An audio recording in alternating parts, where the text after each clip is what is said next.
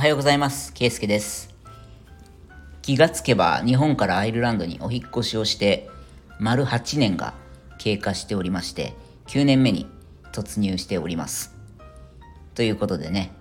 最近話したいトピックが山ほどあるんですけど、最近インスタグラムの方で質問を募集してみたんですよ。何かあの僕に聞きたいことありますか？みたいな。で、その中で英会話もっと上手くなりたいんですけど、コツはありますかっていう質問をいただいてたので、ちょっとそのお話をしようかなと思うんですけど、僕はですね、中学2年生の夏休みにアメリカ旅行に、まあ、父親に連れてってもらって、まあ、それがきっかけで英語を勉強し始めました。で、自分で言うのも、まあ、手前味噌なんですけど、上達の速度がとんでもなかったんですね。で、中2の1学期は、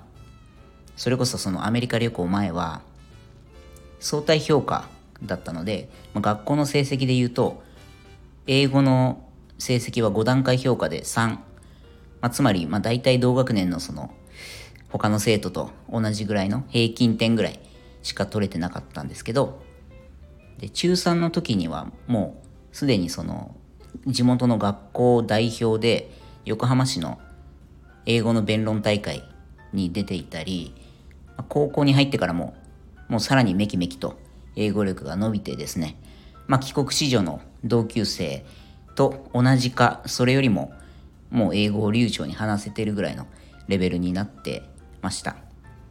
で大学もね栄養入試といって、まあ、一般の受験はせずにその英語のあのテストで TOEFL っていう、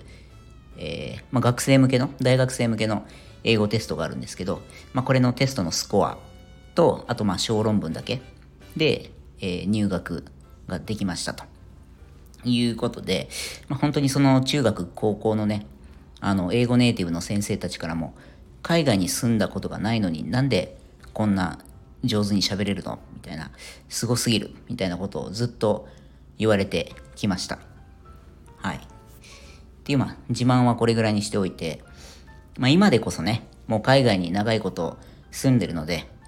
まあお前英語喋って当たり前だろということで、まあ特に誰からも尊敬されなくなりましたけども、まああくまでそのベースとなる基礎っていうのは、まあ、日本に住んでいた当時に仕上がっていたっていうわけで、なのでその、まあ、学生社会人問わずね日本に住んでる方でもその英語のスキルを上げるためのアドバイスできることはちゃんとあります。はい。ということであのちょっと前置き長くなりましたが一つ目のコツですね、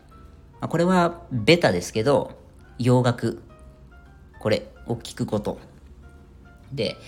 あの、まあ、日本語もそうなんですけど好きな曲の歌詞を覚えてカラオケで歌うってまあ楽しいじゃないですか。で、しかもずっと口ずさんでるうちにその歌詞とかも暗記しちゃって、で、まあシャワーでね、こう浴びながらお風呂の中で歌ったりとかっていう風にしちゃってると、もうその後の人生でも、まあほぼほぼ忘れないっていうか、そのずっと反復しているうちに、その長期記憶っていうところにとどまっていくんですよね。で、僕は、まあ、中学生の時、えー、っと、まあ、まず最初ビートルズとか、エアロスミスとか、なんかクイーンとかそういうバンドの曲をずっと聴いて、まあ、歌詞を覚えたり、意味を調べたりっていうのをやっていて、で、上達してきたらですね、まあ、今度その頃にこう、思春期っていうのもあって、まあ、ヒップホップ、まあ、当時すごい流行ってたんですよね。に、まあ、ハマり出して、で、当時で言うと、あの、エミネムっていうすごい有名なラッパーがいるんですけど、まあ、僕エミネム大好きで、まあ、ずっとそのラップの歌詞とかを暗記してもうお経のように毎日毎日口ずさんでて、まあ、それでおそらく飛躍的に英語力が伸びましたと。でこれは、まあ、いわばその発音練習この一緒に歌うっていうことで発音練習してその、えー、イントネーションとかねそういったものも含めて、まあ、シャドーイングができているということとあとはその歌詞を覚えるときにまあ、このなんどういう意味なんだろうっていうわからない単語とかを、まあ、調べていく。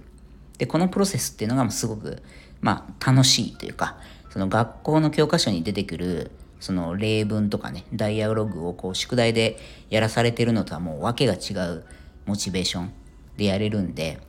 まあそもそも好きでね、聴いてる曲なわけなんで、まやっぱりこれが大きいのかなというふうに思います。はい。コツの2つ目。海外ドラマですね。これは特にその英会話っていうもののスキルを伸ばす方法としては抜群の効果があります。僕は大学生の時にこれやってたんですけどこのやり方でやっぱりもう1ランクも2ランクも上達したなっていう実感が当時からありましたで特におすすめなのは、まあ、ちょっと古い作品にはなるんですがフルハウスとかフレンズとか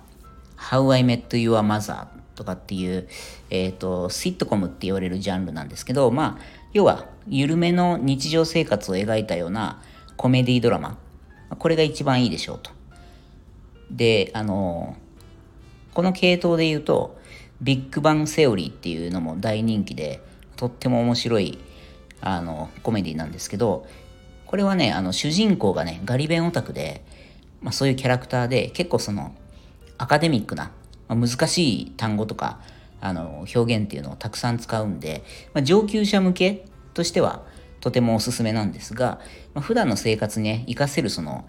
えー、日常会話を磨きたいという人にはやっぱりフレンズとかいいんじゃないかなというのが僕の個人的な意見です。はい。で、教材としてね、そのとても優秀ですっていうところがやっぱりあって、その日常生活を送る中でよく使われるフレーズとか単語の表現っていうのが、まあ、そういったそのゆるコメディドラマの中ではこう飛び交うので、まあ、そのフレーズが、まあ、実際にどういう場面でどういうシチュエーションで使われるのかっていうそこも込みで勉強ができる。これがすごく大きいかなと思います。で、まあ、ただねそのドラマをぼーっと見てるだけだと不十分なので英会話のスキルを身につけるためには、えー、っと、ちょっと3つぐらいやらなきゃいけないことがあって、何かっていうと、まずフレーズ単位で覚えていく。フレーズっていうのは、その、バーっとこう長い会話があったとして、その中で使われてる、まあ、一節ですね。その、短い、まあ、文章と言ってもいいかもしれないですけど、意味のこう区切りのこうフレーズフレーズっていうのをこう自分で分割していってそのフレーズ単位で覚えていく。で、それをした時にセットでやりたいのが、そのフレーズを実際に、じゃあ自分だったらこの今のフレーズどうやって使うかなっていう、なんか妄想をするんですよ。頭の中で。自分の中でシチュエーション作って、じゃあ例えば日常生活でこういう人がこういうこと言ってきたら、こういうふうに今のこのセリフをパクって返せるんだな、みたいなシミュレーションを頭の中でやる。これやると、あの、かなり引き出しが増えて、まあ、とてもいいというところがあって、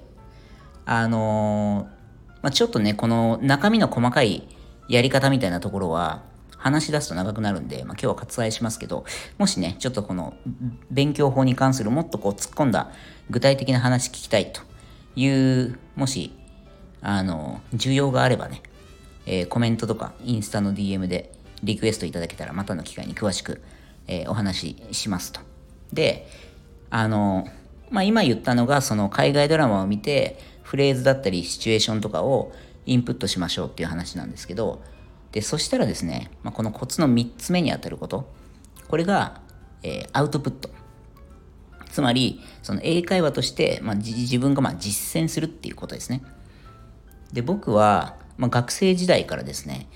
あの、AET っていう Assistant English Teacher かな？あの、まあ、要はネイティブの先生ですね。英語の授業とかにこう時々来てくれる。とか、あとはあの、交換留学生で、その海外から留学に来てる学生とかっていうのにもう積極的に絡んで、その、とにかくこう、自分が英語を話す機会っていうのを多く作るように意識をしてましたし、まあ、一時ね、あの、英会話塾っていうんですか、あの、ノヴァみたいなとこに通ってみたりしたこともありました。で、まあ、当時はそのインターネットもね、今ほどまだ発達していなくて、えー、でもね、今はほら SNS とか言語交換アプリみたいなのもいくらでもあるんで、外国に住んでる人とね、コミュニケーション取ったりつながれるって、まあ、あの、いくらでもできるんですよね。だからそういうそのアウトプットして実際に練習する場所っていうのを自分で作る。まあこれが一番大事なことなんですね。で、あの、いつも僕これ言うんですけど、結局その言語ってやっぱりコミュニケーションツールでしかなくて、その何語であってもね、使い続けない限りはもうどんどん忘れていっちゃうんですよ。で、逆に言うと、まあ、話す頻度さえね、増やせば、増やしただけどんどんまたうまくもなるっていう、まあ、そういうものなんですよね。で、まあ、そういう意味で言うとそのやっぱり言葉っていうところは目的じゃなくて手段だよっていう考え方もすごく大事でその目的なしに手段を磨こうってなんか難しいんですよね。だからその漠然と英語喋れるようになりたいなとかもっと上手くなりたいなってだけじゃなくて何のためにっていうその目的のところをまずちょっと自分でね自己分析してみてなんかこう英語喋れるようになって僕私は何をやりたいんだっけ？っていうところを必ずね皆さんあの何かしら理由はあるはずなんですよ。ね僕は例えば中2の夏にさっき言ったそのアメリカ旅行に連れてってもらった時に